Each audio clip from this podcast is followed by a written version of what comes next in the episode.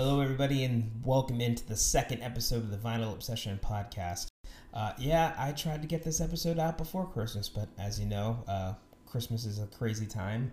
Things happen, and uh, yeah, I wasn't able to get this out before Christmas like I really wanted to. But you know what? There's a little bit of holiday stuff in here, but I still think you know people will still enjoy it. It's still close to the holidays, but we're gonna start 2023 off right. I want to wish everybody a happy 2023.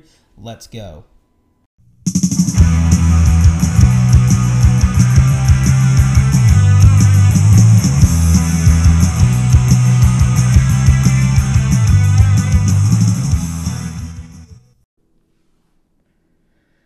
Right, everyone. Welcome back in for episode two. Um, you know, we made, uh, we survived episode one, and we've actually survived for one more episode. So we're fooling them all. So Pretty impressed. yeah, um, thank you for anybody who you know took time out of their day, time out of their life to go check out the first episode. I know a lot of it was family and friends, so thank you to my family and friends who supported me, checked it out. We do have some random people from around the world listening, which is awesome. So thank you to you know, Can- yeah, Canada, the UK. We had Germany and Japan, so is that's kind of cool. That's really cool. Yeah, so you know, Don Kashame and Domo Arigato. Thank you, thank you, thank you. um, so I wanted to start episode two. This is how I'm going to start every episode going forward because I know that it's going to be a recurring theme. So I'm just going to try to get out ahead of it. I'm going to call this segment er- "Errors and Emissions."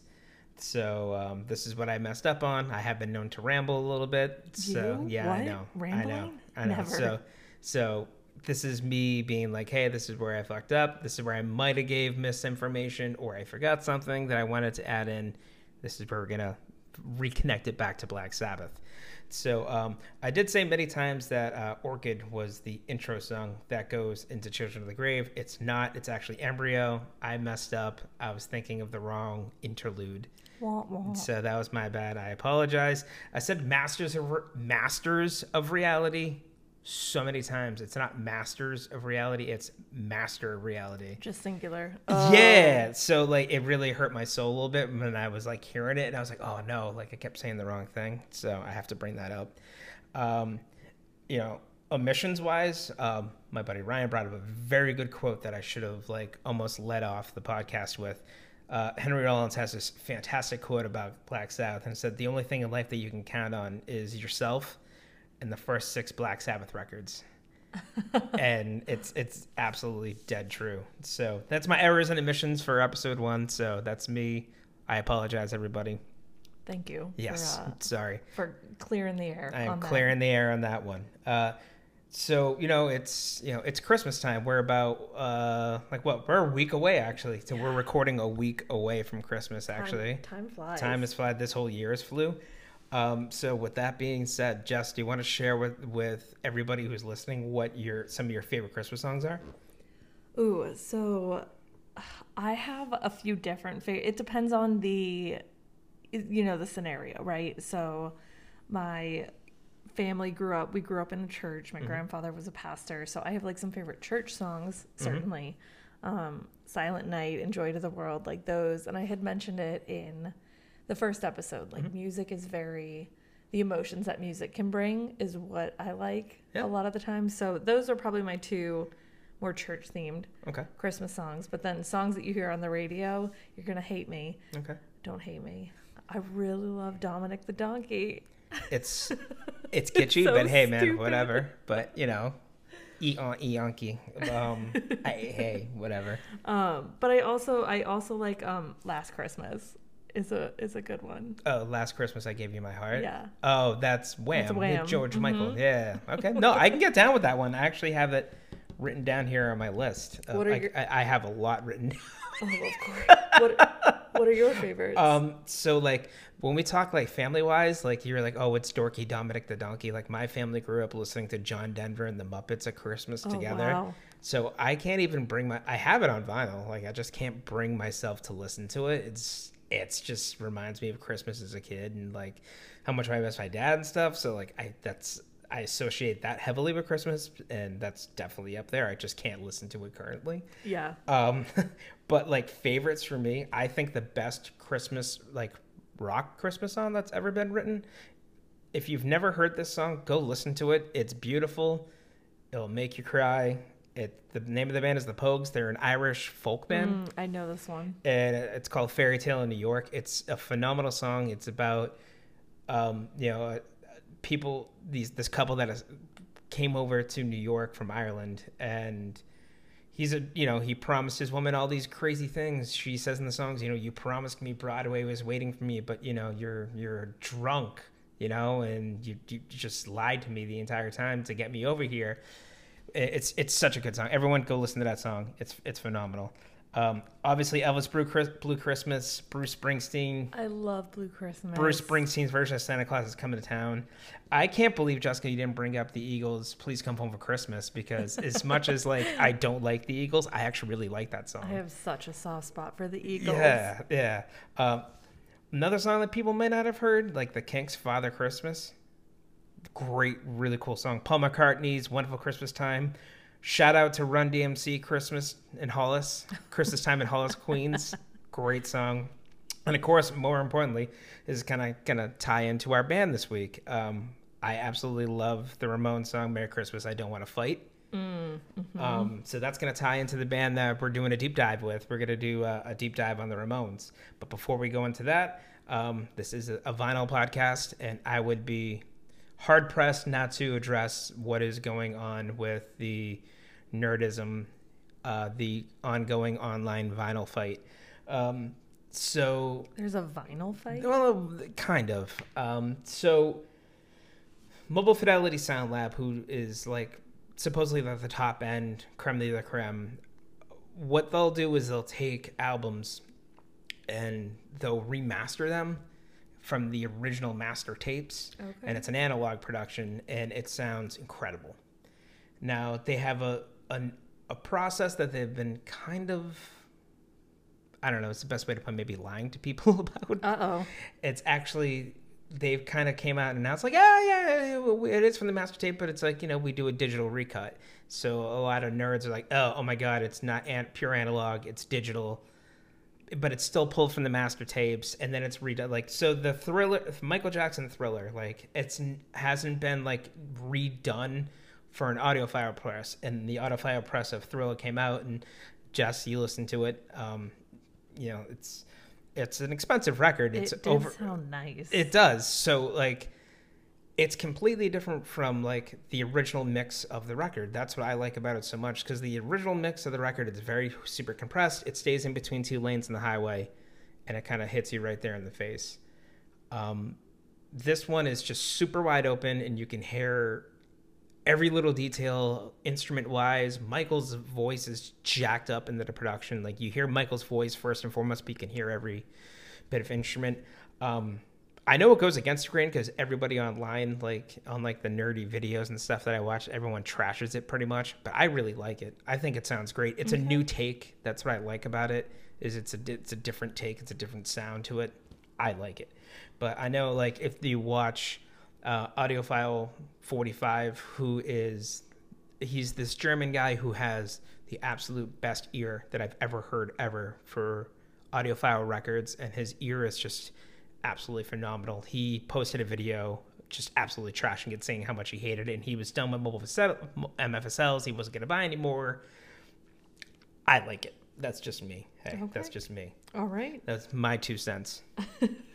um, so yeah, we'll uh, we're gonna go on and um, do a deep dive here into one of my absolute top ten, top five maybe favorite bands of all time, and that's the Mighty Mighty Ramones. I love the Ramones so much. Um, I will go out on a limb and say that they are probably the best American band that's ever come out. Okay. So the most influential, definitely. Most influential, definitely. Well, th- all right. So here's here's a good question for you. Um, bands wise, when you think of like these massive, huge, big, iconic bands, like who do you think of? Like people are like, oh my god, that band's huge. They must have influenced thousands of I bands. mean, the Beatles. They're from the first UK. Comes to mind. Yeah, Uh, you, yeah, yeah, I you said bands. yeah, I know, but I'm just saying, Oh, like, okay. I'm, this is what I'm proving. Cool. So Ameri- you're saying like American bands. Yeah, like I think they're the most influential American band of all time because, like, you know, like your Beatles, your Zeppelins, your your Stones, they're all from the UK. Like the Yeah. like the the big huge heavy hitters, they're all from the UK. What And- about Elvis? Okay, well, okay. Michael, Michael Jackson, Well, Michael Jackson's more R and B. Prince. Well, you said okay. You're talking Yeah. bands, not artists. no, no, no. No. We could say artists too. Yeah. So like Elvis, I could say yeah, absolutely, because like Elvis broke over into England huge because like you can almost say Elvis spawned all of those bands. Well, that's what I'm saying. I mean, those Yeah. three people right there were American, correct? Yeah. Very influential. Yeah, They- extremely. They had a huge hand in changing the course of music. Mhm. So No, I I'm surprised. I'm surprised Ramones, but I agree So- with Ramones from you know a punk rock standpoint. Well, exactly. So I'm talking like if you were already banned post 1976, okay. you have the Ramones to thank. Yep. If you play anything that has a distorted guitar, you have the Ramones to thank. That's just my opinion. Right. and I don't understand why they've never really gotten commercially gotten their due. Like, because they in America they would go around and they would play like small clubs, and like even throughout their entire career they never were never huge. Like they just played like small tiny clubs, but they would go to like England and South America eh, or, or around the world, and they would play like soccer stadiums to like hundred thousand people Yeah. But like then they would come back to America where they're from and then play a club of like 1500 people and barely sell it out. Interesting. Yeah, they just never caught on commercially here and it it always like I don't know why, but go figure, it bugs me. Of course. Of It, course. it bugs me that people don't share my point of view, but that's just me. Um So I had, you know, I I don't get a script or anything. I mean, the, Yeah. you write out some notes. Yeah. I know what we're going to talk about. So I did a little bit of research. Um, but other than that, it's pretty unscripted. Yeah. So my question, and this is silly to you though, Yeah. can we count them as an American band if one of their members was not from America? yes, I know cuz Dee Dee is technically Dee Dee was born in Germany. Dee Dee was Mm-hmm. born on a In Hungary. Oh, no, no, no. So that was Tommy. Tommy Tommy was technically born in Hungary, but he Dee Dee was not born in Germany. Dee Dee was born in Germany. nope. Fun fact. You want to know where Dee Dee was born? I thought he was born in Germany. Where? Virginia, Dee Dee Ramone was born in Virginia. where we are living currently. because I knew Dee Dee was an army brat and he lived in Germany until like he was a teenager and then he came back to America. Like he, he like his parents were both in the army and like they bounced around from base to base. Hungary, I know that would have to be Tommy. Yeah. Like In Tommy. Budapest. Tommy was was born really. Mm-hmm. Oh wow. Okay. So No, I would still consider them because they were like in like he must have came I, over. I agree with Oh you. Oh no! I'm, was just like, wow! I'm like, I'm learning stuff. This is great. I'm like, just- I'm ooh, I'm Jessica, splitting Jessica, hairs. bring in the fucking heat. I love it. Bring the right. fucking heat. I love it. you got to get ready. Yeah, no, this is please, absolutely. See, God, first episode, I only had 10 minutes to prepare. You This give me is a whole day. This is what you get. You get This- facts. this is my wife taking me down a peg or two. I love it. oh my god, I love it. That's why she's my warrior princess, and I love her. um, but I mean, I do consider them American band, 150%. I agree. I'm just splitting Um, hairs. so no, no, no, please. This this is what you're here for. I love it. Um, so they were, you know, we'll go into a little history of the band. So we'll we'll break it down. Band members. So first off, we have Joey Ramone. Joey Ramone was the singer. His real name, Jeffrey Hyman. We have Johnny Ramone. His real name, John Cummings. Dee Dee Ramone. His real name is Douglas Colvin. And Tommy Ramone, Tommy Erdelyi. Um, so they got the surname Ramon because um, when Paul McCartney was in the Beatles and he would go and he would check in to a hotel way back in the day, he would use the name Paul Ramon. So people just couldn't be like, is Paul McCartney staying here? So he would always check in under the surname Paul Ramon. Mm-hmm. So and they're like, they thought that was the coolest thing ever. They're like, hey, how about we all use our first name, but we use the surname Ramon as That's- like a nod to uh, the Beatles. That's funny. Isn't that cool? Did any of them legally change their name, like their surname to Ramon? Or That I actually don't know. Did they? Yeah, you're you're you're sounding like you might have the answer to this. I don't. Ooh. I I don't. I don't. Because I would. I've always like, especially like Dee Dee. Like Dee Dee to me would be like the person who'd be like, yeah, 100. percent I'm gonna change. Like I'm not Douglas Colvin anymore. I'm just Dee Dee Ramone. Period. um, so they were formed in the Forest Hills section of Queens. Okay. Um, if you could think of like what the opposite of Manhattan, like when you think of New York, most people think of like Manhattan, like you know Midtown Manhattan, Times Square, beautiful big buildings, lots of hustling and bustling, and beautiful to look at. Forest Hills is absolutely one thousand percent the complete different to that. It's just like big concrete like apartment buildings, lots of hills. Go figure to call Forest Hills. Mm. It it runs parallel to Queens Boulevard, so it's really just like that super residential section. You know, not coming from anything big, great, and grand like Manhattan. Like they, you know, I watched interviews with them, and they would all lie when they went into Manhattan to go to like concerts and shows and stuff like that and they would try to pick up girls and they would lie and say yeah we live in manhattan but actually they lived in queens because they weren't going to get laid if they said they lived in queens That's really funny. so yeah um, that kind of like when we lived um, outside of Boston. Anyone that wasn't from Massachusetts, I stand. I, I, stand, would yeah. say, I would say, I'm from Boston. I 100% stand that fact because people even today, like in Virginia, if people are like, "Oh, where are you from?" Like from Boston, and they're like, "Oh, hey, I know X Y Z from Boston." I'm like, "Well, I'm not really from Boston. I'm like But it's- 45 minutes away from Boston, close to Worcester." Like, "Oh, yeah." I'm like, "Well, no, I'm actually really 15 minutes outside of Worcester." Like, and then you just keep getting like, It's easier. Yeah, it is. People, know. They know that main city and they know stuff yeah, from it. Very good point. So, um, 1974, um, Tommy and Johnny, they're in a band together. Um, they meet Dee Dee when he finally moves over from Germany to Queens. Um, From Hungary. no, so he was in Germany. He was in Germany at the time. Yeah. Army brat. Army brat. Um, Tommy was bo- was born in Hungary and moved over. He must have been when he was really really young. Yeah. Moved over to New York. Um, so they all formed a band. Everyone's familiar with Joey. Joey was a singer of another band already, but they all wanted to start a band together because they all shared the same musical influences. Like they all liked, you know, the Stooges. The Stooges is uh, Iggy Pop's band. Mhm. That's the band that Iggy Pop formed. Uh, they really liked the New York Dolls. The New York Dolls were like this um, very glitzy, glamoury band from New York. Like they were kind of like if David Bowie had like a little bit of a harder edge. That's what the New York Dolls would be. The New yeah. So they were all very inspired by the New York Dolls. They kind of were like, oh, look at like they're kind of, you know, it's kind of gender bending. Like they don't know what's going on. Like the people are freaked out and scared by them. We love it. It's different. And the same thing with the Stooges. Like people like when the Stooges first came out, you were like a miscreant if you listened to the Stooges. nobody listened to the Stooges. Like nobody like cared. Like they lived in like the Stooges are from Detroit. They're huge in Detroit, but other like outside of Detroit, if you listened to the Stooges, you were like considered like I don't know, like a criminal. So do you think the Ramones were more influential than the Stooges? Yes, Interesting. a thousand percent. If they took their influence from the Stooges, though, can that count?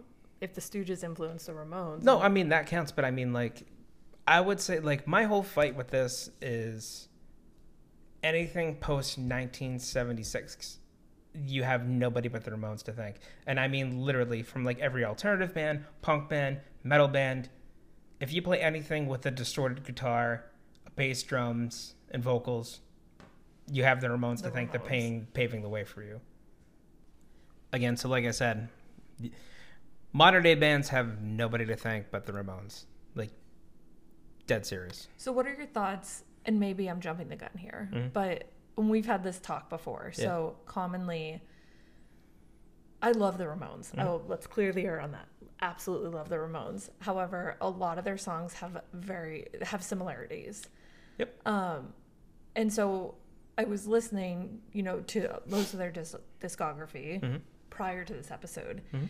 and with the initial opinion, like, yeah, they're just reusing the same stuff to just, you know, it's the same music. Mhm. They're changing a little bit of the lyrics, and they're just and but then my opinion started changing, and it it felt very it felt like they were poking fun at that style of music. like it, it felt almost satirical because then there's we'll get into you know my favorite album and your Yeah. favorite album, but some of those those like Blitzkrieg Bop, like those which was their first song, right? Um, that was one of the first songs that they ever written. Yeah. So there's there's a lot. Yeah. But it felt it began to feel like satire, like they they were doing that on purpose. So I would almost say that i- i- exactly. Like you kind of gotta you gotta gotta take it with a grain of salt.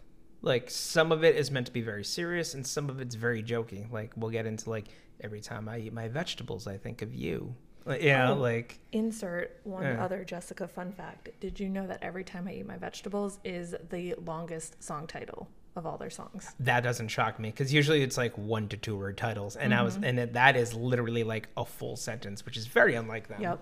It's Yeah. 10 words, but they spelled every time wrong. They spelled every time as one word, which is, and it's technically two words. Ah, well, I So- never even caught on to that. If they spelled it right, it would be an 11 word 11 song title. wow. Okay. Right off the cuff, coming out with thunder. I love this. See what happens when you let me prepare for these? Game over. So um, we'll go back to more on the like the formation of the band. Um, so you know they wanted to start a band together. That so they would have Joey in the drums, Dee would sing and play bass, Johnny would play guitar, um, and then Tommy would kind of be like the advisor to the band. He wanted to be the producer. He wanted to be the manager, kind of help form things. He had no interest in playing whatsoever. Um, so they would audition a ton of drummers, and no one could keep come up and keep up with the frantic style that they were playing at. So Tommy would hop behind the kit and was like, "No, no, no, no, no! It's like this." And no one could really do it. So one day they were finally like, "Hey, why don't you do it?" And Tommy was like, "Well, you know." You know, Joe. You know, we- we really wanted Joey to be the drummer, but like Joey couldn't really keep up, and so they wanted to move Joey to the forefront. Joey has Joey Ramone. Everybody, side note, I think Joey Ramone has one of the best voices of all time. I love Joey Ramone's voice. I can listen to Joey Ramone read the phone book. like it's just so good. Okay. So um, they make the switch. Tommy says, "Fine, I'll play the drums." They put Joey up front. Dee Dee could not play and, and sing at the same time, so they're like, "This works perfectly. We'll put Joey up front. Joey will be the front man. Dee Dee, you're just gonna play bass. Johnny never moved the guitar. Tommy play drums. So now we have this the formation of what would be like the four core original members of the band. Um, so Joey's not like your prototypical singer. Like Joey is literally like six five and like 120 pounds, and he looks almost like so frail and sick looking. I like didn't realize he was that tall. Very yeah, he's like six five. He's a Wow. big dude. Um, so Joey was born like out the womb with a, a lot, of medical problems. Um, so Joey was actually born with a parasitic twin that was attached to his back that was never fully formed. So they had to immediately when he was born, they was taken out of the womb and they cut um, a dead twin off his back that Oh wasn't fully formed. Yeah, yeah. Um, so they realized at an early age, like Joey was a little different. Um, he was diagnosed with severe OCD and schizophrenia. He spent a lot of times in his youth, like in and out of mental institutions, and his OCD was so bad that he would like walk downstairs, and if it like he landed on like an odd number, he'd have to go all the way back to the top Oh, again wow. and like hit one stair twice to like feel like that was even. That makes it tough. Yeah. Um, but the, you know the band started to form. They started writing all their really classic songs right off the bat. Um, the band would like cut their teeth at like Max's Kansas City, and of course like the most I you know when everyone thinks of the Ramones, they think of CBGBs. Do you know what CBGBs is?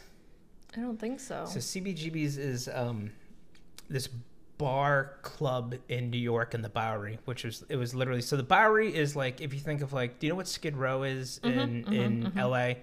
That's like New York Skid Row, like where all like the homeless people and the bums hang out, and it started off as like a you know like where all the bums and winos hung out, where it can you know people were like scraping pennies together to go, go buy a shot inside, but the owner had the idea that he wanted to start having live music inside, so he started bringing in local bands to to perform. So in this one building, knocked out all of these art, great artists. The Talking Heads started from there at the same time. Blondie started there at the same time. Um, a really great band called Television. If you've never heard Television, put this on pause. Go into Spotify or Apple Music or whatever. Type in Television. Listen to the album Marquee Moon. Phenomenal stuff. Really, really good. But like this building, like it was just drawing all this great new local art scene, and the Ramones were part of it. And um, so every band would take a different night where they would play, and people were noticing, hey, every time the Ramones play, this place is like almost full. Like people just loved it. And when they re- they started in the beginning, like there's you can go and watch like early CBGB shows. They're all on YouTube. Um, you know, they would come out on stage, or would count one, two, three, four, like they always do to go into the songs. And most of the times, it would just start and end up in a fist fight, like between the band members, because they would literally physically argue on stage about what song they were going to play next. Joey would be like, "I don't want to play that song," and Johnny's like, "No, we're playing this song," and then they would literally start to fight with each other. That's amazing. So they didn't have a set list. They just, No, they just kind of called off songs like Huh. as they were playing. Um, at this time, they had a 20 song set list that went 17 minutes. which just goes to show. I mean, literally, like I don't even know if cars go that fast. Like that's just literally like they would never. It, was part of their playing style. Still, like even to up when they retire, they never really short. Yeah, they're short, but they'll never stop and say, "Hey, everybody, how are you?" With the Ramones, da, da, da. hey, good to see everybody tonight, and talk to the crowd for like two minutes. It was like, all right, thank you, one, two, three, four, da, da, da, da, da. all right, cool, thank you, one, two, three, four, da, da, and like literally, they would just home their sets to play like at the end when they were retiring. I think they were playing like thirty-five songs in under thirty minutes, which is just like insane. Yeah. Well, there, I don't know. I was just looking at some of the things, the facts that I had pulled up. I don't know what their shortest song was. I mean, they have really short instrumental songs. Mm-hmm. Um, but their longest song was four minute, four and a half minutes. That's- That's, it. Oh It's yeah, that, is that really what is their longest song? Is, uh, let me guess. Is it, it- it's got to be like "We Want the Airwaves" or is it Pet Sematary? Mm-mm. It is from, so it's from Halfway to Sanity. I'll Oh, give you a hint. Uh, folks, spoiler alert! I'm gonna shit all over halfway to sanity when we get there. So just let you know how many times I've listened to it. I mean, yes, of course. I've. So do you know what song it was? No, I don't. It was Bye Bye Baby. Four and a Uh, I mean, minutes. I think I've listened to like halfway to sanity maybe three times in my life. It's just not good. I'll get into it. I, I'm gonna take a giant shit all over it when I get there. But uh, anyway, so the Ramones getting super super popular on like the bar scene. Um, so the big deal is like they were like the first one to, to raise their price from a dollar to two dollars, and then the three dollars, and then the four dollars, and then the five dollars, and then people were still paying it. I mean, in you know, in 1975, 76, five bucks to go see like a local band that's not famous. That's that's pretty big actually. It's pretty decent. So um, Seymour Stein from Sire Records is brought in to check out the band with his wife Linda. Uh, Linda and Seymour Stein they run Sire Records. So Sire Records was like in the late 70s, early 80s. They were like the band. They were the label that took shots on like all like the arty rock bands, like the Talking Heads were on Sire. One of my favorite bands ever, the Smiths, they were on Sire. Echo and the Bunnymen, stuff like that. Like not your prototypical like bands that people would want to like go clam after and be like, oh my god, they were like art projects. So they decided, hey, we're gonna take a shot on you. We're gonna put you in a recording studio, and we want to try to capture lightning in a bottle. And so, in 1976, they go into the studio. They were given seven days and only a budget of $6,400 to record their first ever record. Uh, so Craig Leon, who did Blondie's and the Talking Heads' first record, so kind of like the Sire Records house producer, was the one who produced, and Tommy helped as well. And you're gonna notice this is like the one constant is Tommy is usually involved production and producing wise somehow. Okay. Uh, the whole entire album only clocks in at 29 minutes, which is absolutely insane. So like we were born into like well, I mean, I mean I was born when vinyl was out, but you pretty much grew up in like the CD I, world, I grew up in cassettes. right? Cassettes and CD world, and I mean like at that time, like the CD era, they call it, like people were doing like 80 minute. 100 minute record uh, 'Cause you could fit it because you could fit all on the CD didn't matter Yeah. so like but like just to have a full record with like i think 13 to 14 songs running at less than a half an hour is mind-boggling uh, so danny fields who is the actually the manager of the stooges agrees to take them in and he wants to manage the ramones so now danny fields is at the helm it's the whole album is recorded on the eighth floor of Radio City Music Hall, which I never even knew that until I did some research. That's really really cool. Uh, it's done on only a four track recording, so like very old school, kind of like the old school Beatle records. They didn't have a crap ton of tracks where they could split things off on. It's literally only everything is just done with just four tracks, which is mind blowing. Which is why this record, if you listen to it, it's meat and potatoes. It's very again very kind of smushed, like tin canny, because they only had four tracks. They had to kind of fit everything into just those four tracks. So you figure like the guitar would be on the left channel with the bass and the drums, and then on the right channel you would have the vocals. Okay. Um, here's something I bet. Here's a little bit of trivia. I bet you didn't know that Blitzkrieg Bop was actually originally called Animal Hop.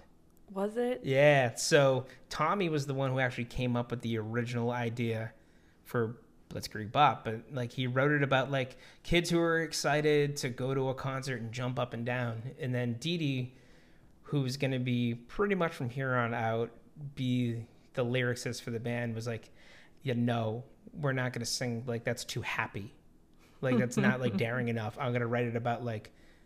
A bunch of Nazi kids in the back seat bouncing up and down Blitzkrieg Bop.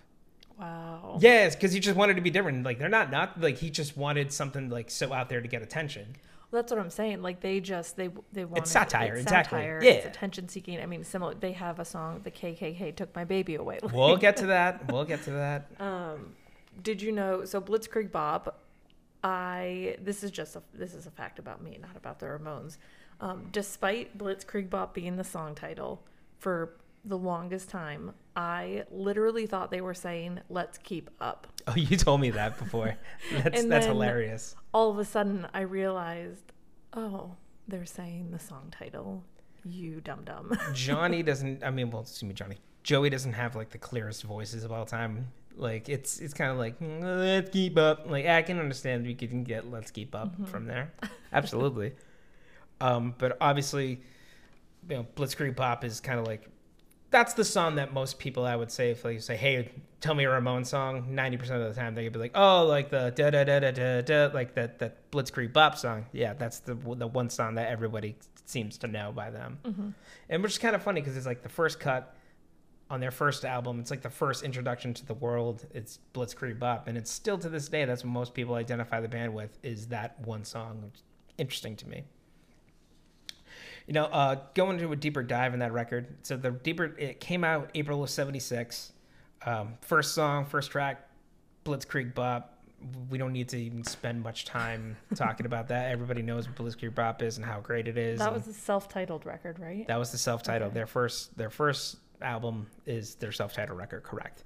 Um, so the second song on the record is again one of my other favorites is "Beat on the Brat." Uh, so lyrically, they were looking for lyrics, and it was a Joey song. So Joey just literally watched out his window in Queens, and there was a mother chasing around one of her kids with a baseball bat who was misbehaving. So he just wrote the line "Beat on the bat, beat on the brat, beat on the brat with a baseball bat." Oh yeah, and that was the premise of the song, pretty much. Perfect. Um, iconically, Judy is a punk. That's another like really really big one. Judy is a, a nod to Joey's mom. Is it? Yeah, Judy is Joey's mom. Um, so Joey's mom was actually like very artsy. She ran like an art gallery, and this was like the band's kind of nod to his mom, being like, "Hey, yeah, man, Ju- Judy's a punk." So I always thought that was that was that was quite interesting. Um, another great song on the record, "I Want to Be Your Boyfriend," and boy, let me tell you, I have these. I don't. I've never told you this story. I have the story of all stories with this Oh song. Oh boy, please tell me. So, um, I'm in my late teens, early 20s in a relationship with somebody, and I've been dating this girl for a very long time, probably like two and a half, three years. And um, I kind of had the sneaking suspicion that she was kind of cheating on me. Like things weren't great. I'm a young, dumb kid. And um, we were, I vividly remember me and her arguing. I'm kind of throwing it out there. I'm like, I know you're cheating on me with this one dude. His name was Rich. Go figure. Another Rich. Oh no, And, that um, makes it worse. In the middle of us arguing about it, the phone rings, And this is back in the day where you can have ringtones on your phone. And this dude's ringtone on her phone was "I want to be your boyfriend." Oh Oh, no. Yeah, and like that, she like she like looked at me with horror, when, like when the phone went off, and that's when we broke up Why would she make that the ringtone? because she's absolutely batshit crazy. Clearly, clearly. yeah, I mean, you were- you were probably the soundest decision that I've ever made, woman wise. So I will say, I think you made a really great decision with me, but I, I might be biased. So I, I always like to tell everybody that's like I actually never really told you, but I'm telling the world now that story.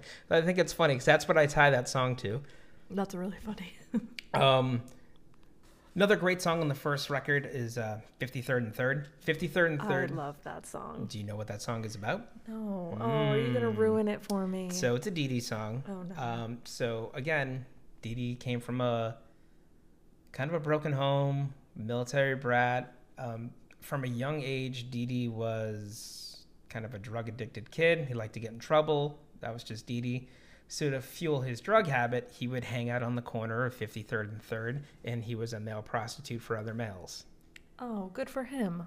Uh, well, he tried to. If you listen to the lyrics of that song, um, then I pulled out my razor blade and I did what God forbade. Now the cops are after me, but I proved that I'm no sissy. Mm-hmm. So he's doing it for money, but he had. No one knows for sure. He never wanted to tell anybody if he actually stabbed somebody after my doing the act God. of getting the money, but he was just like trying to get the money, but he's trying to prove that he's this big tough dude that he's no sissy and he stabbed the dude.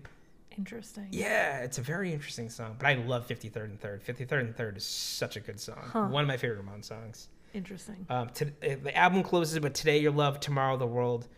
This is my favorite song on the record. I absolutely love Today Your Love, Tomorrow. That's such a great line, you know? It is Today- a nice line. Today Your Love, Tomorrow the World. Like, it's, they write these great, like, pop love songs. If you can get through, like, the really fast guitar or the jokes, a lot of it is just, like, these really classic bubblegum American pop, like, boy and girl love songs. It's fantastic. Um, also, oh, I almost forgot to talk about like one of the most controversial songs on the record. Now I want to sniff some glue. So that's a that's a good song. now I want to sniff some glue. Uh, it was actually Dee Dee's pastime when he was a kid. He'll tell you he stopped sniffing glue at twelve. Oh my god. Yeah, like when did Dee Dee- he start sniffing? glue? Probably Dee Dee is an interesting human being. We could do a whole podcast on Dee Dee Ramone. Trust me. Um, but yeah, Dee Dee claims that when he was 12, he stopped sniffing glue. And the song is supposed to be a cautionary tale. And he only did it because he was bored. That's why the line, you know, now I want to sniff some glue. Now I just want to have something to do. So the song's supposed to be a cautionary tale, but I, this is what, if you listen to Want Dee Dee Ramone, the few brain cells he has, that's what he would tell people in interviews. Please don't sniff glue, children Yeah, don't sniff glue. or adults. or Just adults. no Just one. don't sniff. Don't sniff any solvents. Like this is, this is not good. so, um, again, the record gets out. Doesn't really break that big in America. Yeah, nobody really cares. But all of a sudden, they are massive in the UK. They're huge in England. On the first record is like godlike in the UK. Wow. Um, so July 4th, 1976. I always thought that was so cool. July 4th, 1976. On America's 1776 was like the Declaration of mm-hmm. Independence. Mm-hmm. So July 4th, 1976, the Ramones decided they were going to go to the UK and take over London. I and they it. did like three or four shows at one of the bigger auditoriums they had, the Roundhouse. The Roundhouse is very big and popular, like the punk and metal scene. That feels like a very like f you to America. Um, Yeah, Like, yeah, yeah. fine, you're not going to embrace us. You're not going to love us. Like we're going to Yeah. we're going UK. So at this time, like this is before like the real big punk movement in the UK, like or even in the world. Like no one ever throws out the word punk. So at that show, you have the Damned, you have the Clash, the Sex Pistols. Like before they're even formed, these bands are there. They might have written like one or two songs really. And who, there's who this came first, the Clash or the Ramones? the Ramones. Okay. Oh, we're gonna talk about that. Trust me. And I love the Clash. Um, so outside their window at this at the concert, someone's throwing stones at the window to get their attention, and it's Joe Strummer from the Clash, Oh wow. and he's outside with all of the members of the Clash and the Sex Pistols, and Johnny opens the window and is like, "What do you want?"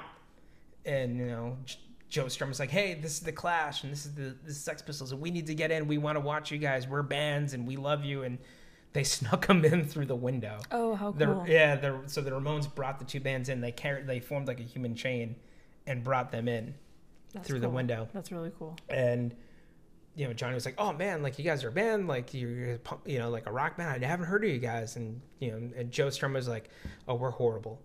And Oh Johnny laughed and goes, "Huh? Wait till you hear us. We suck." and we're here, so keep going. I and lo and behold, it spawned the punk movement in the UK. So like, like the Ramones are godlike in UK. I always found that very funny. The Ramones come back home, record a record in January 1977. Their second album is released, Leave Home. So it's kind of like talking about, you know, how they're going out on the road and they're going all over the world and they're going on tour.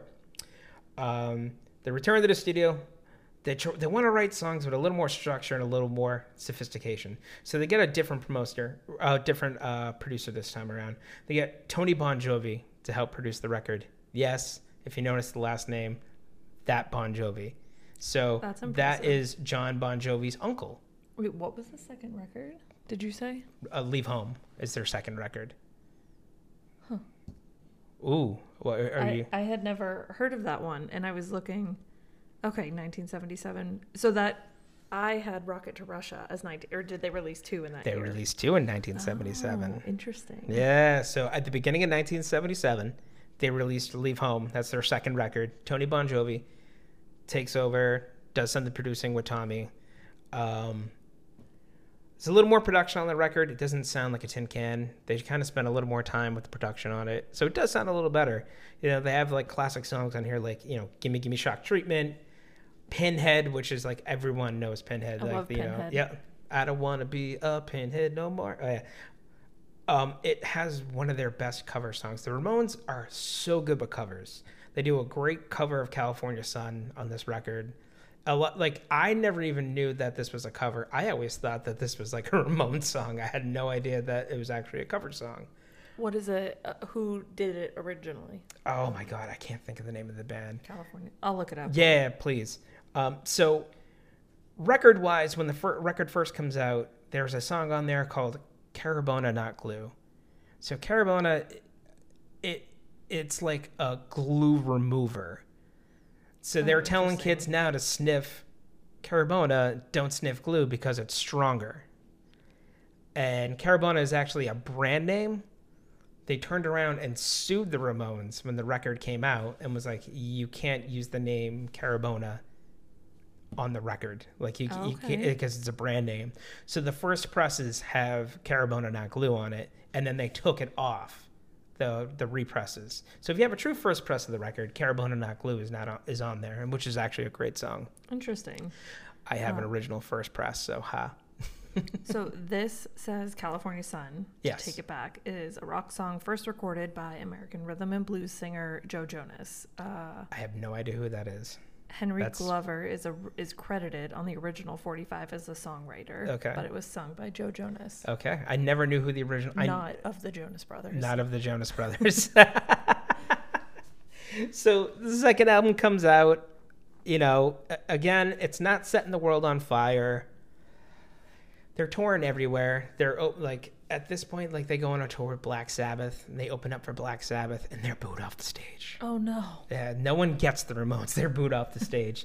then they go on tour with with um, Blue Oyster Cult, and I love Blue Oyster Cult. But let me tell you something: the Ramones and Blue Oyster Cult, nothing could be further apart. Like the Ramones is three chords, fast. We're not being flashy. We're here to show you our music, and then we're done.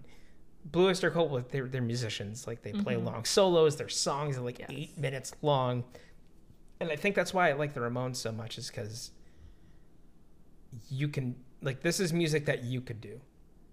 Some of the first songs I ever learned how to play on the guitar was Ramone songs. Yeah. you can pick up the guitar and go.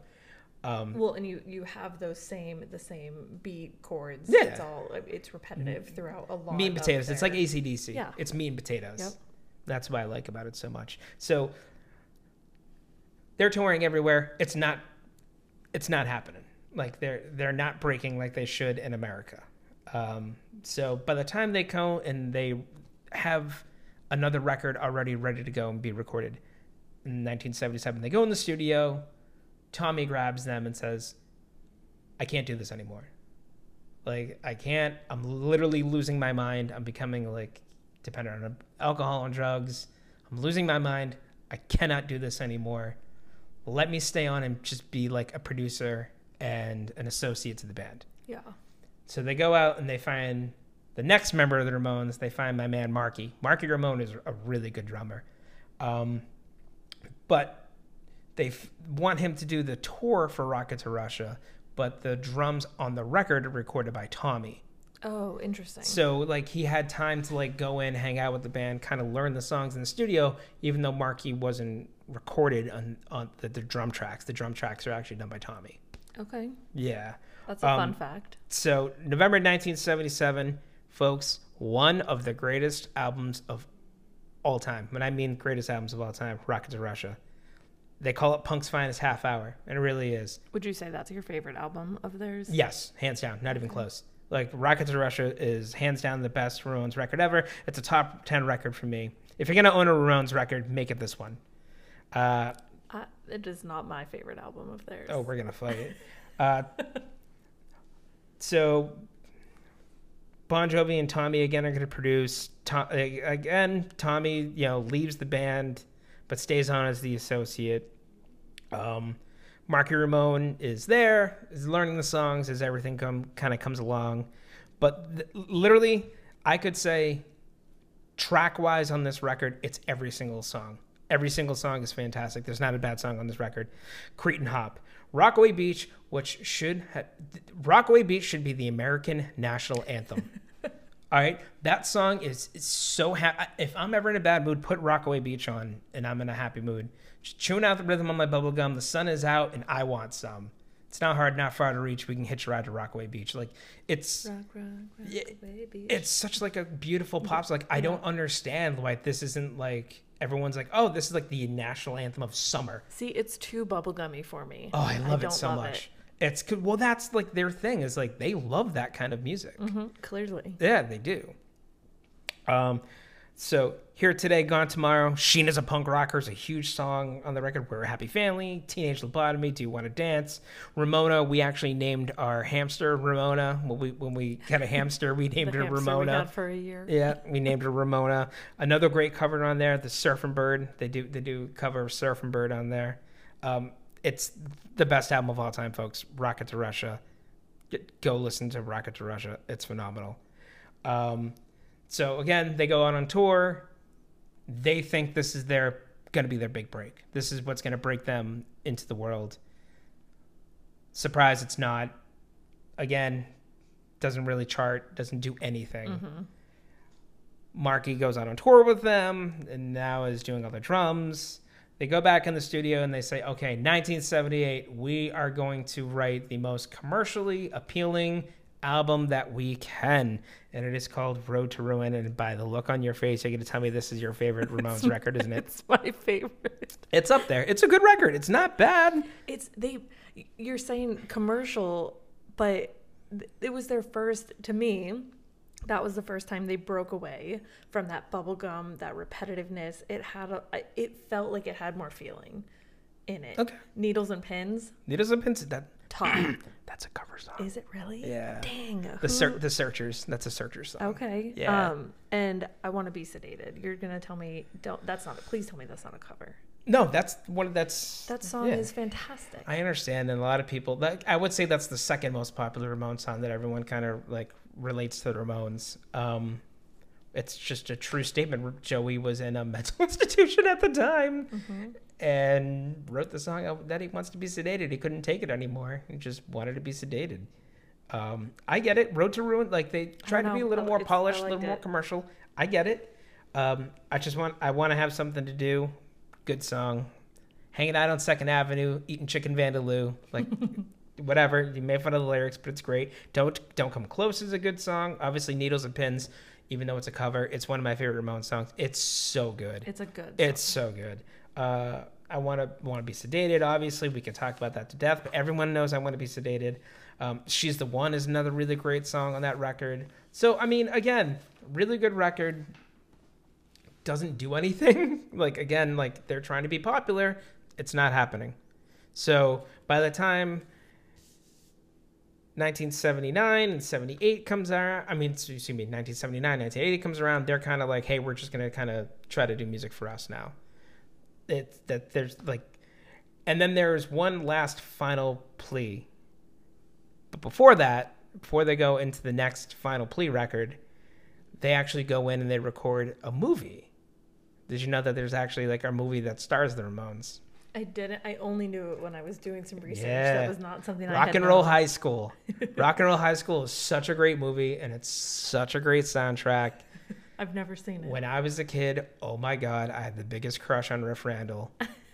she was just, you know, this you know, gorgeous blonde girl. She'd be like, "Hey, what's up, everybody? I'm Riff Randell, rock and roller." That's how she would introduce herself to everybody in the movie. and you were like, "Yep, yeah, that's kind of right up my alley, right up my I'm speed. marry her." but um, if you've never seen it, go see it. It's cool. It's a cool gimmicky movie. It's like the, the Ramones take over the high school. You know what I'm saying? They blow up the high school at the end to, uh, to Alice Cooper's school's out. Like, Spoiler alert. yeah, I know. Well, I know. Go figure.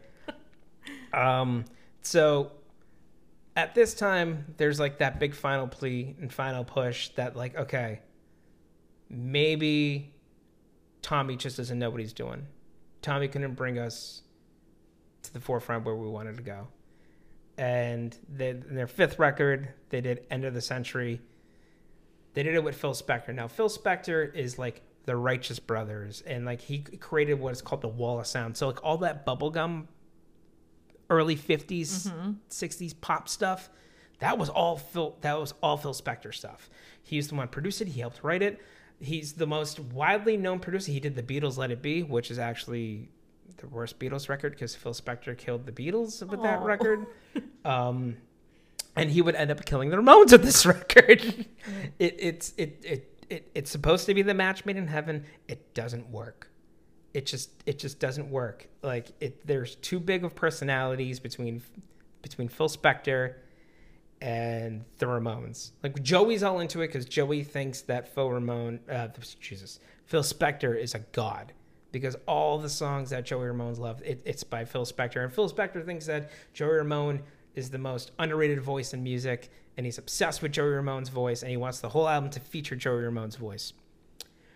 Um, Spector just took the balls out of the band Oh like no. if you if you listen to that to, to end of the century it's just it there's that big loud sound isn't there like the big loud roaring ramone sound it's just it's so the band is in a really bad place at this point like they're you know they're all Dee Dee's out of his mind on heroin Marky and Joey are drunks. Johnny doesn't drink, doesn't do anything. He's like the militant one in the band. He's trying to keep everything going, surviving. And Johnny and Phil Spector hate each other. Like, because they're two very opposite people. Okay. Um, they do a um, they record a version of Rock and Roll High School, another version, and it opens up with a, a chord. The jing, it's a, it's an open E chord. Jing. He made Johnny record that chord seventy times Oh in a row because it just didn't sound right, and that's when Johnny said, "You know what? Fuck this. I'm done. I'm going back to New York. I'm not working with that guy anymore." The story was Phil Spector ran outside with a gun to try to get Johnny to get him to come back because Phil Spector's a nut. Phil Spector actually ended up being committed of murder like Oh, like years later. He's a nutcase. But yeah, he carried around a gun with him wherever he went, and the the the stories were that he held the Ramones like captive at one point at a party. And he didn't want them to leave, and like he brought out his gun and was like Oh pointing it at everyone. He wouldn't let him leave. Oh my gosh. The- if you ask half the band's like, yes, that happened. The other half of the band's like, no, that's bullshit. That never happened. Okay. Interesting. Yeah, it's very interesting. But the only good song on this record is Rock and Roll Radio. Do you remember Rock and Roll Radio? Good song. But the rest of it is really bad. It was supposed to be their big breakthrough with the Phil Phil Spector wall of sound. It doesn't work. Okay. It just doesn't work. So with that record, honestly, I think, like I said, do you remember Rock and Roll Radio? Like that's it still kind of stands up the test of time. Cool song, but that's really the only song out of End of the Century that stands up. the The version of Rock and Roll High School is horrible. Like Phil Spector just ruins the song.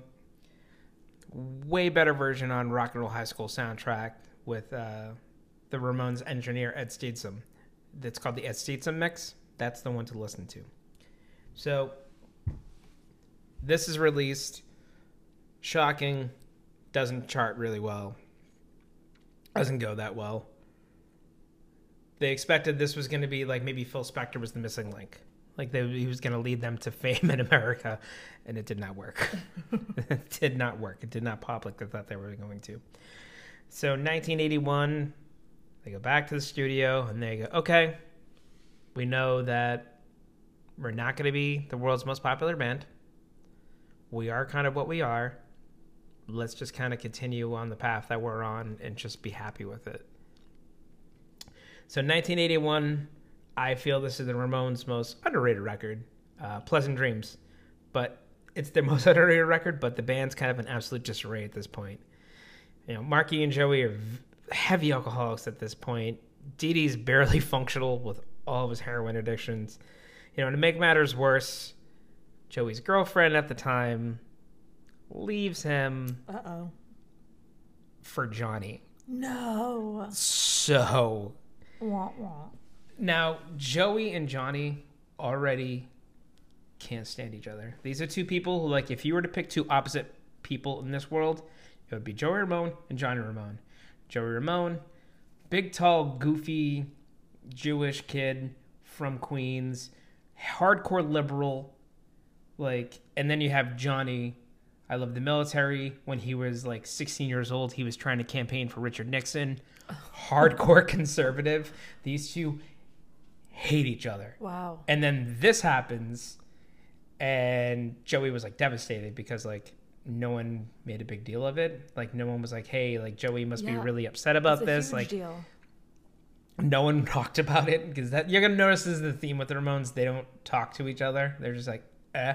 I mean, mental health sounds like a struggle with the Y- yeah. So they try to act like nothing is wrong. Uh, he's upset that no one cares about his feelings, and this just carries on a grudge between the two of them that literally doesn't end. Like just to the day they die, it doesn't end. Did the girlfriend stay with Johnny, or did she end up? Mm-hmm. Johnny, uh, like, Johnny Linda ended up being married to the day that Johnny died. Wow. Yeah. So you can imagine, like, it's weird, right? This is just like a very weird situation. That is really weird. So there are a couple different people who say a couple different things about the KKK took my baby away. Some people, like the management at the time, were like, "That's a song that Joey wrote about Johnny and Linda. You know, she went away for a holiday, said she's going to LA. She never got there. The KKK took my baby away because to Johnny, to Joey, Johnny was like the KKK. Like he was like Yeah, everything that he stood against. That makes sense. If you ask Marky Ramone, Marky goes, Nope. At that point, Joey had a breakdown. He had to go into a mental institution Wow. again. Fell in love with a black girl that was inside the mental institution with him. And then once um, the girl's parents found out that she was like into Johnny, and I mean, excuse me, jo- into Joey, Joey, yeah. they moved her out and they moved her into a different mental Oh institution. wow. So it's up in the air what take your pick what that song I is mean, like. it fits for either one. Yeah, it- but to me, it's like top three Ramone songs for me. I absolutely love the song. KKK Took My Baby Away is a great song. Um, so even more controversy with this record. The Ramones go to Sire, and they're like, "Hey, we want Steve Lillywhite to produce this time around." And they're like, "No, we're not going to give you Steve Lillywhite. No way. We want Graham Gouldman to produce this record." Now, Graham Gouldman has done like the Hollies and the Yardbirds and Herman's Hermits, stuff that's like very the opposite of what the Ramones sound is. So the sessions are just plagued with musical problems. Johnny wants that harder sound, while Joey wants a more pop punk sound. Like he wanted to kind of like create the pop punk era, and like that's what Joey wanted to do. But Johnny was like, "No, we need to stick to our roots in heavy guitar, heavy driven stuff." So some of the songs on the record are very poppy. Some of the songs on the record are super heavy. You could just tell kind of who's going back and forth with these. Interesting. It turned out to be an awesome record, though. It really, really did. KKK took my baby away. The what song we what want was the name of this record? uh, Pleasant Dreams. Okay. Yeah, Pleasant Dreams. Um, we want the airwaves was like the biggest fu to the radio who would never played the Ramones. So that's something we never touched upon. I'm going to touch upon this really quick. So you could say the whole like punk movement. When that broke, people in America were paranoid of the word punk because it was just like kids with safety pins in their cheeks and their lips starting fights and the Ramones got lumped into that. So they're like, uh, no, we're not going to play them on the air because we don't want people coming in and spitting on us and da da da. Because in the early days of punk, like the Sex Pistols and the Clash, they call it gobs. Like if you were a big band and people liked you, they would spit on you when you were on stage. Oh. And that was their whole thing is like the more spit you get covered with is like you getting more respect from the crowd. Oh, I don't like that. Yeah. so like they got lumped in with that and the Ramones were like, Yeah, we're not that. Like, why are you lumping us in with that? Like, yeah, like they think we're like, you know, they think we're gods, but like don't please don't put us in with that. Like we're not, you know, we're not like that kind of punk scene. To me, it's all bullcrap because punk was just like a phase almost like the early like british punk. Like the clash first record yeah very punk like the ramones listened to the first album because like first punk uh first clash record was 79 so right around like end of the century. Yeah. joey thought joey and johnny both thought it was the biggest ripoff of all time. Like they're like oh they're ripping us off. Yeah. I the mean, sex the sex pistols if you listen to them they can't play. It's just a marketing ploy. Mhm. like say whatever you want people like the sex pistols or whatever but to me it's like musically there's not much there Okay.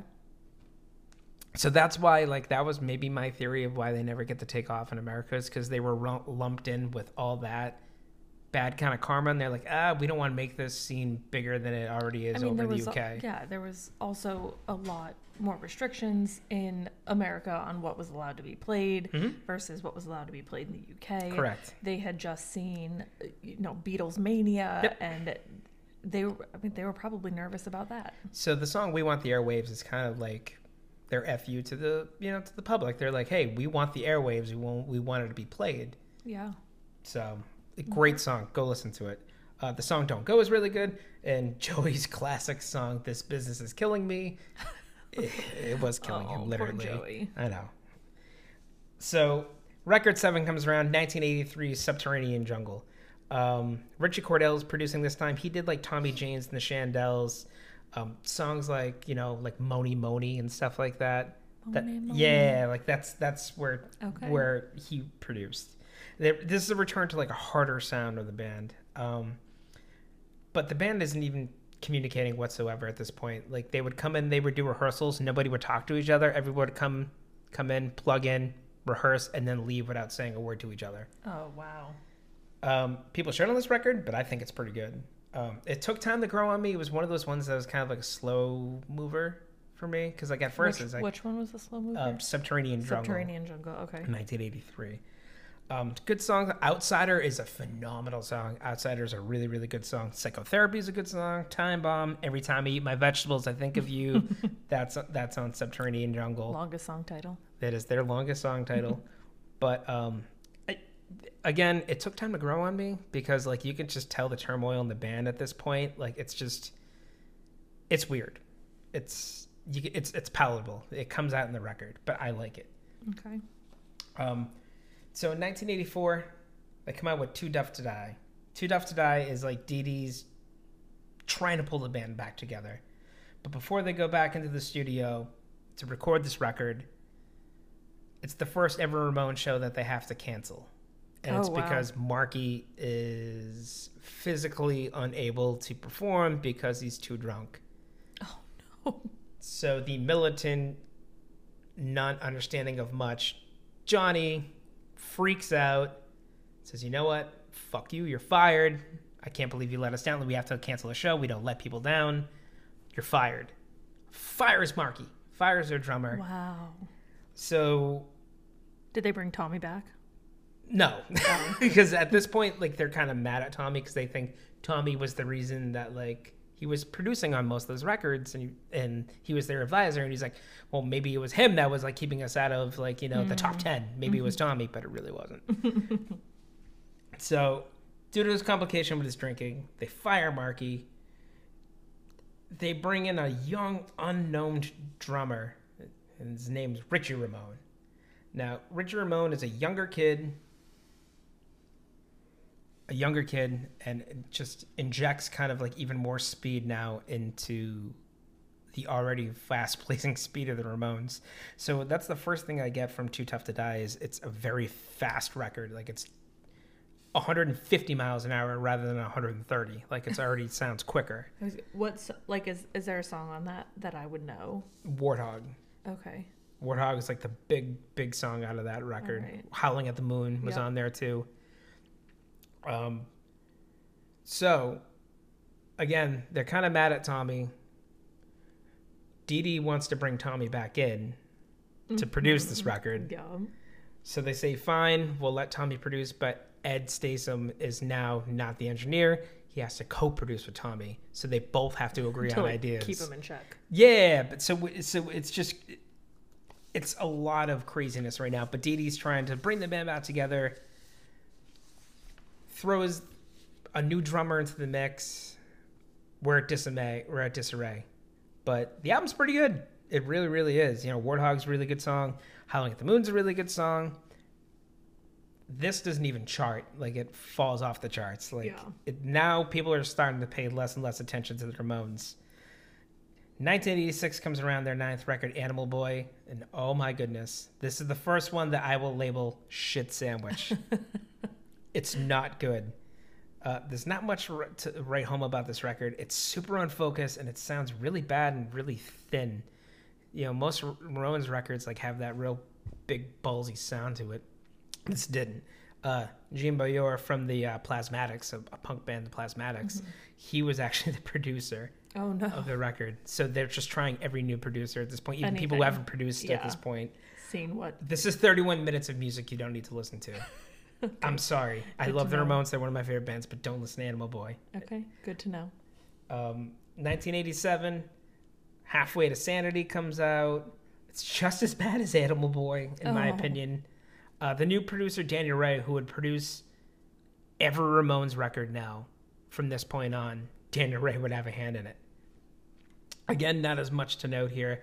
Uh, the song I Want to Live is pretty decent, and that's about it, to be honest. After this album's recorded, they go on tour. They get to support the record. Uh, Richie, who's Richie Ramone, who's the new drummer, has been in the band for like almost three and a half, four years now. And then one night after the show, he's noticing like, wow, everyone leaves here with a Ramones T-shirt. I've been here for like almost three year, three and a half, four years. Maybe I should ask for a cut of the T-shirt money since I've been here for so long. Goes up to Johnny. Johnny, who is pretty much the leader of the band, makes all the financial decisions, and he says, "Hey, you know, I've been in the band for a while. Like I've recorded albums with you guys. Maybe it's time I get a cut of the T-shirt money." And Johnny has his guitar in his hands. He drops his guitar and says, "Fuck you, you're fired. You're not getting a dime of T-shirt money. Oh my Get out." god. So Johnny fired him right there on the spot. That's a bit of an After over- he asked for overreaction. T-shirt money, he said, "Get out." Wow. Yeah, and Johnny get to make all those decisions. Johnny ruled with the Iron Fist. So now they're left without a drummer again halfway through the tour. Yikes. So they bring in Elvis Ramone to finish the tour. Elvis Ramone is just Clive, Clive Burke from uh, Blondie. It's Blondie's drummer. Okay. So Blondie's drummer uh, agrees to come in and help finish the tour for Halfway to Sanity. Um, it didn't last long because they're like, look, especially Joey was like, can we please bring Marky back?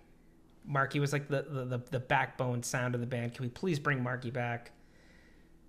Johnny get over it and said, hey, we want you to become sober. Prove to me that you can be sober for a little bit. And Johnny, um, excuse me, Marky at that point, they all end with Y. It's hard to get their names out. he goes into rehab, he works the program, and then from like 1987 to this day, Marky hasn't touched a drink. Okay. And so he goes completely sober. Do you want so halfway to sanity? Mhm. I have a fun fact for you. Please. halfway to sanity, Please. which makes a little bit more sense now knowing that Elvis came or Elvis Ramone came on board. So um, Debbie Harry from? Yeah, Blondie, from Blondie, yep. sung backup vocals She did. on "Go Little Camaro." She did. She she absolutely did. Yeah. So they always had that connection to Blondie because Blondie was one of those bands from the CBGB days who you know they always had that tight connection to you know Blondie and to television and Talking Heads and stuff like that, all on the same label. Um, this goes on now. 1989's Brain Drain. This is the return of Marky to the studio. This is a much better record. It's not a classic, like like the classic era. I would consider the first, the first five records. I'd consider them to be like that classic era. This isn't up to that point, but it's still like a really good record. It's it's a much better record. Um, turns out more of their classic sound. They go, you know, and at this point, Stephen King is doing his movie Pet Sematary, and he's like, oh man, like I, I want someone to write the theme song to the movie Pet Sematary. And he's a massive Ramones fan, and he approaches the Ramones and was like, hey, can you write a, a theme song to this movie that I'm about to put out? Like the book I wrote, Pet Sematary, they're making it into a movie. I want you guys to do the theme song crew it. So they rewrite the song Pet Sematary. I don't want to be buried in a pet cemetery. It's phenomenal, really good song. Um, I believe in Miracles is on that record. Good song too. Um, they do an awesome cover of Palisades Park. Check that out too. Who- Who was that originally? Do you know? I do not know who who, did that actually. That this is this is your time to shine, producer. right, I'll Google. Um, but the uh, the other big thing that's on there is their Christmas song, "Merry Christmas." I don't want to fight tonight. You know, it's Christmas time right now. It- you know, if you if you've never heard that song, go out and check it out. "Merry Christmas." I don't want to fight is a phenomenal phenomenal song. So, oh, should, we're looking like the producers found. It looks like it was Freddie Cannon. do not know who Freddie Cannon is, but right on the Freddie Cannon. Uh, Palisades Park has done much better, I'm sure, than the. Like the Ramones do a better job at it, I'm sure. I'm I'm sure. All right, so by the time record 12 comes around, they break their contract with Sire Records. So every like I always like to go through and say, "Hey, look for this press. Hey, look for this." Let me tell you something. With the Sarah catalog, it was done once and then they repressed them again in like the early 2000s. Those are the only two pressings you're ever going to find of most of these records. The yellow Sire label label. So you're either getting like an original press, which prices for original presses of these records are very pricey because lo and behold, they didn't sell a whole whole of a lot. So everything that you see out there is usually like the, the 180 represses that come out. But if you can ever get your hands on original, I have a couple originals have come to me in strange ways. One I got out of a dollar bin. I couldn't believe it was actually leave home. That's the best way that to find them. Like that's that's And the record was, like, when pristine. that happens. but the cover was all messed up and i was like and i was cashing out i was like oh i can't believe this is only a dollar and the owner of the record store was like oh yeah but the cover's all messed up and so i think that might be one of the greatest grabs that i've ever had for a dollar i get an original ramones record and one of the harder ones too to find leave home that's one definitely one of the harder ones to find and it was an original press too it had Carbona not glue on it which is even crazier Nice. Yeah congratulations. yeah, so that's one of my my shining record collecting moments because I'm a nerd and that's my favorite thing. Um, so Mondo Bizarro comes out is the first one that is not on the Sire label. It's on Radioactive Records. Um, not great. Not great. Just not. if great. you're noticing a, a pattern here, like Brain Drain might have been the, the, the best thing that they've done, but like not great. Um, after finishing the tour, Dee Dee calls it quits. And at this point, Dee Dee actually um, says, I'm quitting the band and I'm going to go and I'm going to be a rap artist. oh, no tell me joke. more. So at this at this Yeah, point, are there rap albums? there are there there's one album that he did. It's not Dee Dee Ramone. It's called Dee Dee King. Oh my god, I need it. Um, please go go on YouTube and watch the music video. It's phenomenal for Funky Man. Oh, everything about that sounds fantastic. Yeah, yeah. So like the whole like the band is looking at him. They're like, dude, you you left us to go be a, a, rap artist. Like, Dee Dee is a strange man. Well, that- it sounds like they had been struggling to get something else to stick. Yeah. So like Dee Dee was like, oh well, screw it. If I'm not gonna be famous, I want to do something that's gonna make me happy. And you know that's what he wanted to do. He was gonna be happy. I love it. But you know, Dee Dee really was the primary creative force in the band who wrote most of the lyrics, so it's a huge void in the band's songwriting process. Um, Dee Dee is going to be replaced by CJ Ramone, another young, unknown kid. Uh, CJ would be with the band until they disbanded. So CJ was with the band for a while. But again, on Mondo Bizarro, there's not even anything really to listen to. Like, I can't even give you a song that'd be like, oh, this song is great. Mondo Bizarro is not good. I don't like Mondo Bizarro. Uh, in 1993, they do their 13th record, which is actually pretty decent. It's called Acid Eaters. This is a whole entire album of covers. I was gonna say I have some fun facts about Acid Eaters. Oh, sweet, yeah, yeah. Um, so the like, if there's one thing that the Ramones are actually really good at, I don't think they do a bad cover. Like they take a song and they put it in, into their own style, and they do it great. Go listen to like this uh, the the cover of Journey to the Center of the Mind or the Who's Substitute, which is one of my favorite Who songs, but they do it such justice. It sounds great. Their cover of Somebody to Love is really good. Acid Eaters is great. So Pete Townshend actually did backup vocals with them. I never knew that. on, really? on Substitute. I didn't know that. Yep. No kidding. There's your one of your fun facts. Oh, no kidding. I never knew They that. had so three of their songs on Acid Eaters, uh, Substitute being one of them. There were two other songs that had guest backup vocals. Um, one of them, so obviously, you know, Substitute was Pete Townshend. Sebastian Bach from Skid From Skid Row, no kidding. did uh, guest backing vocals on Out of Time. oh, that's cool. And then the weirdest one to me, I still, um, Traci Lords. She was an underage porn star. at Yes, Traci. Lords, yeah. She did backup vocals on Somebody to Love. Really? Mm-hmm. Get the hell out. I actually never did. Hats off to you, Jessica. Good job. Thank you. Do you want one other fun? Please. this one is not just about acid eaters, but they, like you said, you lo- you think their covers are great. Yeah. They knew that. Yeah. So, except for four albums, so all of their albums except for four, so Have covers on them. have at least one cover Yeah. song. On No kid. of them. it- th- Their covers are great. Like they do very good with covers. Um, so in 1994, they go on the tour for Acid Eaters, and they're just like, you know what? It is what it is. Why don't we just call it a career? And they wanted good. they wanted to end up not being a parody of themselves, which I can almost appreciate. They're like, you know what? We can. We're still kind of relevant. The kids still kind of like us. We can. We, we play places that are like fifteen hundred, and they sell them out. But like, why don't we stop now before people tell us to go away? Yeah, it's strange to me that they felt like they were so unpopular Correct. or that they were like stuck because right around that same they they were featured on The Simpsons too, like right They around were. that same time. So I mean that to me That says popularity. that scene in The Simpsons is one of my favorite scenes ever. um, it's hilarious. They they come and they sing "Happy Birthday" to Mr. Burns, and they're like, "Ah, go to hell, you old bastard!" And Mr. Burns is so mad, he's like shaking. He looks at Mr. Smithers. He goes, "Smithers, have the Rolling Stones killed." and he's like, "Sir," he goes, "Listen to what I say. Have the Rolling Stones killed." Yeah. Oh.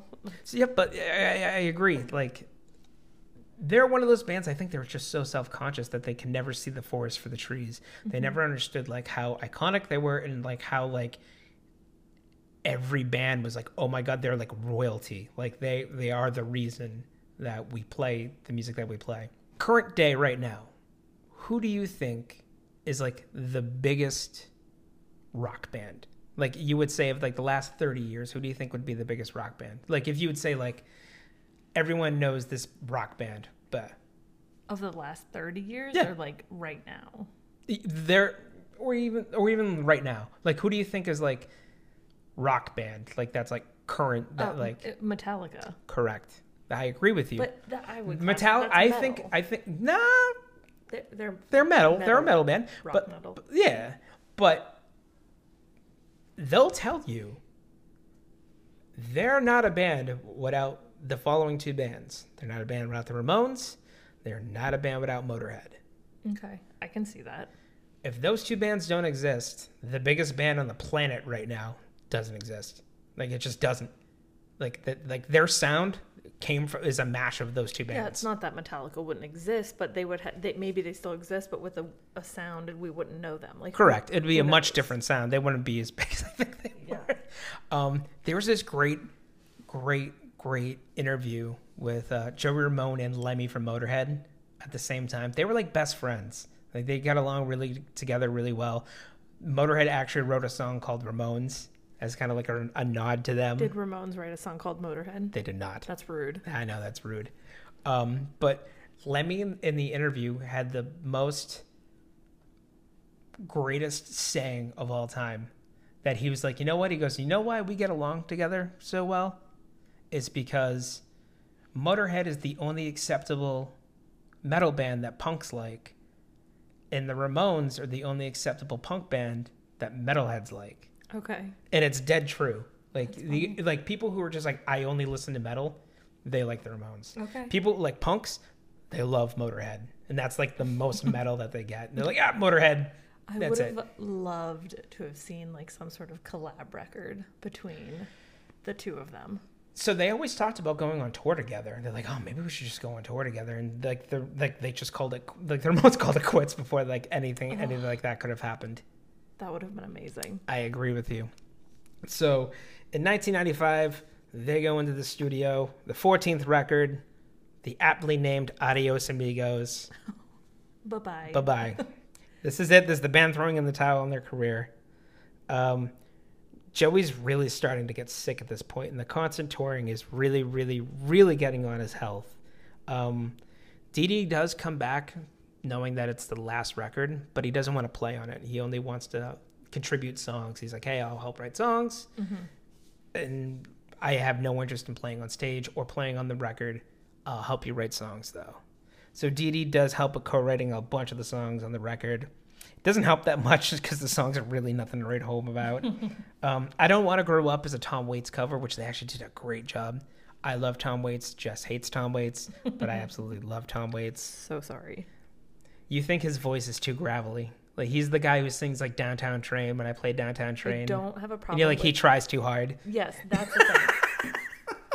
I don't have a problem with like that gritty, gravelly sound in a voice. I think it. I think it's very. I, I like that sound. It's soulful. When it comes from him for whatever reason, and I'm not saying this is. I'm not saying he's doing this on purpose, but the way his grit sounds to me, it sounds forced. So it sounds like he's trying to make his voice do that, and he it, he might not be, but that's just what it sounds like to me. I Understandable. I like it. Understandable. So, in late 1995, after the album is released, um, Joey's diagnosed with lymphoma, and he keeps it super private until like 2001, when he couldn't keep it a secret anymore because you could just look at him and you could tell how sick he really was. And on uh, on April 19th, 2001, Joey died from lymphoma. I remember the day really well. I was a junior in high school. And I was like devastated, absolutely devastated. Uh, even until his last days, he was refusing to get a feeding tube because he was afraid the feeding tube was going to damage his vocal cords. And when he got better, Oh, he couldn't go out and sing anymore, and he didn't want to hurt his fans. Oh, that's heartbreaking. I know, I know. It it really really is. So uh, Tommy, uh, Johnny, and Dee Dee didn't go to to his wake. What? Refused to go to his wake. Why? Uh, Johnny said, "Why would I go to his wake? Because he's not my friend. I'm not his friend. Why? Why would I? I wouldn't want him to come to my wake." Yikes. Um, Dee Dee had a rough time with it, and that's why I think he, he withdrew from it. He wanted to reach out and like bury the hatchet with Joey because him and Joey, like in the beginning, were super close. And he actually found out how sick he was, and he was in the hospital. And, and Dee Dee was gonna go and bury the hatchet, but he didn't make it in time, and Joey died. Oh. So that Dee is Dee had a so real rough time with it, and that's why he couldn't face it, and he didn't go. Um, you know, um, it's so weird because like even in death, they still had a they still had a feud. Like like Tommy still was like no, excuse me, excuse me Johnny, Johnny. was still taking swings at him even in death. Like it's just like Which weird to me. a lot about Johnny to me, but I, I agree. I don't know what the prevailing opinion is on Johnny. But just you saying that, like, come on. And and I am not one. I don't think people. I'm a.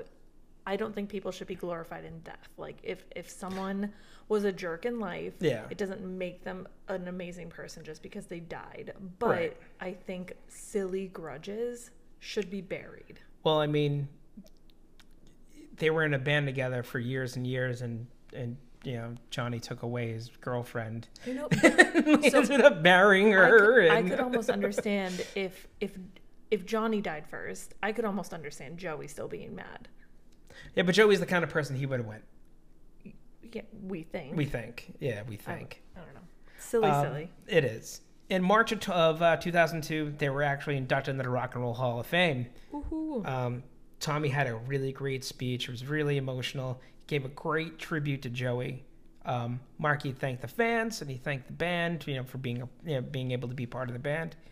Um, Johnny thanked the fans, his wife, and they said, "God bless the presidency of George W. Bush and God bless America," and then walked off stage. That's all Johnny said. That's all Johnny said. And then Dee Dee said, Hi, everybody. My name is Dee Dee. Um, I've come here and I want to say thank you to myself. So thank you, Dee Dee. And then walked off stage. that was their that was their acceptance speeches. Wow. Yeah. Yeah. That's That that gives you the insight of like what it's like. Everyone's like, oh, maybe it's just an act. They're trying to be tough guys. No, they really couldn't stand each other. wow. Yeah. That's really too bad. Interesting. It makes you wonder what would have come out if they had more of like a cohesive relationship. Agreed. Yeah, agreed. Hmm. Uh, a few months after, in June of 2022, uh, they find Dee Dee dead of uh, heroin. 2002. 2002. Yeah. Not oh, whoops. Sorry. Errors in the mission. Uh, in 2002, they find Dee Dee dead of a heroin overdose uh, in LA. But I think Mm. everyone was like that's kind of It was coming. where it was coming. Uh, in 2004, uh, Johnny announced that um, he was in the end stage process, uh, progress of uh, prostate cancer, and he was Mm. on his way out. Uh, he'd been fighting it for five years. He didn't want to tell anybody about it, and didn't want to make a big deal. And September 4th, 2004, Johnny died. Uh, in June 11th of 2014, Tommy died of battle bile duct cancer. So, someone, please, for the love of God, protect Marky Ramone. Save Marky Ramone. Someone check in on Marky Ramone because Marky's like the last core member that's still alive. oh wow. Yeah, it's amazing. Did you know that in 2011 they also got the Grammy Lifetime Achievement Award? I didn't know that. Mhm. That's just a, a throwaway word to me. Don't even get me started on that. All right, you know what? Uh, I I finally have a public platform that I can say this. Oh jeez. You know what? Fuck the Grammy National Committee Board because you know what? Who cuts off Frank? All right, let me tell you the whole thing here. I- remember watching this clearly when I was Hold a on. kid. Let me pull out your soapbox. Yeah, let me get on my soapbox. I remember watching this when I was a kid. They gave Frank Sinatra, Frank fucking Sinatra, the Lifetime Achievement Award. And Frank is like very sick at this point, and he's towards the end of his life, and he's on stage. He's got tears in his eyes, and he starts giving this speech. And I thought the speech was going too long. They cut off Frank Sinatra. They cut him off of TV. They walked him off stage. Like, the crowd was because the crowd is all full of like these people are like they're recording artists. They're all booing because they're like that's Frank Sinatra. You can't do that to Frank Sinatra. Oh, that's atrocious. And the next performance was Billy Joel, and he was uh, playing River of Dreams. So in the middle of the song, he stopped and he told his whole band to stop. And he sat there and he folded his arms and he looked into the camera and he goes, "Valuable advertising dollars going by, time being wasted." Time, time, time. And he waited for like another 10 seconds and just stood into the camera and shook his head Love, and then went right back into the song. wow. So that was his little protest for Frank Sinatra. Oh, that is that is really atrocious. Isn't that sad though? That was, that was like one of the last public like appearances of Frank Sinatra. That's awful. Yeah, yeah. Okay. Yep. You can. You deserved a soapbox for that one. Thank you. Fuck you, the Grammy committee. Okay. Oh, okay. Sorry, I like I Frank mean- Sinatra. Your your poor mother is gonna call you when she. I know. Sorry, Mom. Say, Richard, stop swearing. I'm so sorry. much." Also to my, my, my little cousin Caden who likes to listen a lot and said uh, he swears a lot. I'm sorry, Caden. I know. you swear I, a lot. I did. Um, I did reach out and found out some of the, his favorite stuff. So we'll have to do a podcast Yeah, absolutely. just just for you, Caden. Yeah, absolutely. Um, so now the, the the time that I want to bring up in the podcast is Jess, let's let's talk about like our personal connection to the Ramones. Do, what was the first time you ever heard the Ramones? So, I wish I could take full credit for, you know, discovering the Ramones at a whatever age I first listened to them. But unfortunately, credit does have to be given to my sister. um, she is Shout out to Nikki. has always been a big fan of of being different um, and trying to find what was not popular at the time.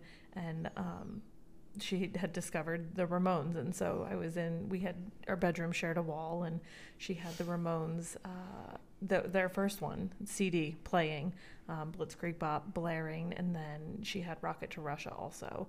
Um, and playing, and that was the first time I heard it, and it was super loud, and I came in and I loved it, and then, um, you know, her and I spent some time just dancing around, jumping up and down to the Ramones on this very, very, you know, 1990s themed uh, boombox. That's awesome. Um, What about for you? oh boy. Um, I'm pretty sure the first time I ever heard the Ramones was I saw them on MTV. Because when MTV was a thing, the Ramones was like, hey, why don't we try to re release um, I Want to Be Sedated? Mm-hmm. And so I saw the video for I Want to Be Sedated. And I loved it. I think I was like four or five years old. I loved it. I've never actually seen any of their music Yeah. videos. Yeah, and I loved it. And my dad like kind of walked in. He's like, "Are you listening to the Ramones? Like, do you like this?" I was like, "Oh my god, this is great." You're like, you know the Ramones? Yeah, well, exactly. See, like, cause I was too young and I never realized. You never realized how cool your dad was. yeah, cause like my dad was like into the Ramones and the Clash and like Elvis Costello and like I n- never really made the connection of like how like cool Mike my old man was. I couldn't just make that connection at the time, but it was like you know I will thank my old man because like he always had the thought of never censoring what I what, what I listened to. Yeah, I love that. Yeah, never like you know like you know he used to tell my mother be like you know like he's should be smart enough to know the difference between entertainment and reality. That was my dad's like big like line with Mhm. me um but yeah i mean shout out to my old man. Like he was he was the one like he was a massive ramones fan. And it was just very very cool that um i could say that like my parent was a ramones fan so I love that that. yeah that's that's where my influence came from on that Okay. what's uh give, give us your favorite ramones songs Um, I had I had a few that I had written down. Um, my fa- one of my favorite albums I think is Road to Ruin, which you judge me for, but that's okay. I don't judge you for it. I mean, it's a great album. I don't it- it's not Rocket to Russia, but Um, so I had a list on my list. I put 53rd and Third, Okay. Cre- Cretin Hop. Yep. Um, Sheena's a punk rocker. oh yeah, Needles and Pins. Needles and I Pins. Want to Be Sedated Okay. are probably my top Ramon songs. okay, that's very respectable list right there. What about for you? Um, so I mean, no particular order. KKK took my baby away. Um, Rockaway Beach, Cretin Hop, uh, Teenage Lobotomy. Uh, mm, what else could I throw in there for a fifth that I'd be like, oh, um, probably we want the airwaves because it's just a little Mhm. different. Yeah, Yeah, and you like the meat, like a lot of those songs that you talked about. the meat and potato like, songs. Have well, no, and they have meaning, like some. They do. some- they have some really good backstories. Yeah, um, which I think influences your favorite songs too. it does. Because you are you are such you're that person that like I am very surface level. Like I like the song for. Does it sound good to me? Does Mhm. it d- does it sound enjoyable to me? Mm. Um, and you research right so much of songs and lyrics and the backstory, and I feel like that influences a lot of. So the the best way that I can like it took me 40 years to f- kind of figure myself my mind out. like I was recently talking to uh to my supervisor and I came up with the line and I said, "Look, when you're trying to show me something, do me a favor, just don't show me the cake. Show me the ingredients of the cake and then show me how you built it." And then show, and then tell me the additional meanings of each. wh- Why are we using each thing? because I'm weird. I like if I'm into something, I want to know every minute detail about it. I don't ever want anyone to get over on me. hey, nothing wrong, nothing wrong with wanting to know all of it. Exactly. But sometimes you just have to appreciate the cake for being cake, right? your poor I- your I poor mind can't Man, even. I can't. I can't even. I can't. Nope. I can't. Sorry. That's it's okay. just makes me who I am. That's I just guess. you. That's okay. The pompous prick that I am. All right, everyone. Uh, Jess, do you have anything else to add? I don't think. Oh, I have. I because I think I'm gonna make it a tradition now. Okay. I love a good "Would you rather" question. Okay. I did a couple for Black Sabbath. Okay. Um, so I have just one for you. So, would you rather have the best original sealed presses of all of the Ramones discography, hmm or have two hours with the Ramones? Give me, give me the sealed presses, because you know what? It, that two hours would be them just arguing with each other. Would it change your answer if you could have two hours with each of them indi- individually? No. Okay. So, like I said, sometimes I get really nervous because you don't want to beat your heroes. You know, Alright. like actually, you know, Johnny comes off as kind of like a dick, but I've heard nothing but actually like nice stories. Like he actually is like nice to the fans and like Okay. talks with them, takes time, speaks to them, stuff like that. Like individually, I've heard they're all fantastic and they're all like really nice people. And like when you get to meet them, like they took an interest in what you were and stuff like that. But uh, no, give me the give me the original presses because I'm a freak. like I need the collection. Give me Yeah. the collection. Yeah. Okay. All right, so uh, that kind of puts a puts a bow and see what I did there because it's Christmas time. Puts a puts a bow Happy Christmas. uh, on on the Ramones. Um, again, one of my favorite bands. Um, I really think they never got their due. I'm trying to do my part and give them their due. So um, get out there, listen to some good Ramones music. Thank you for listening. Have a happy, merry, happy Christmas holiday, whatever you do. Whatever you're Whatever you're celebrating, happy celebrating. holiday happy, season. happy, whatever. Happy everything. And uh, we'll uh, we'll talk to you soon for episode three. Have a later, guys.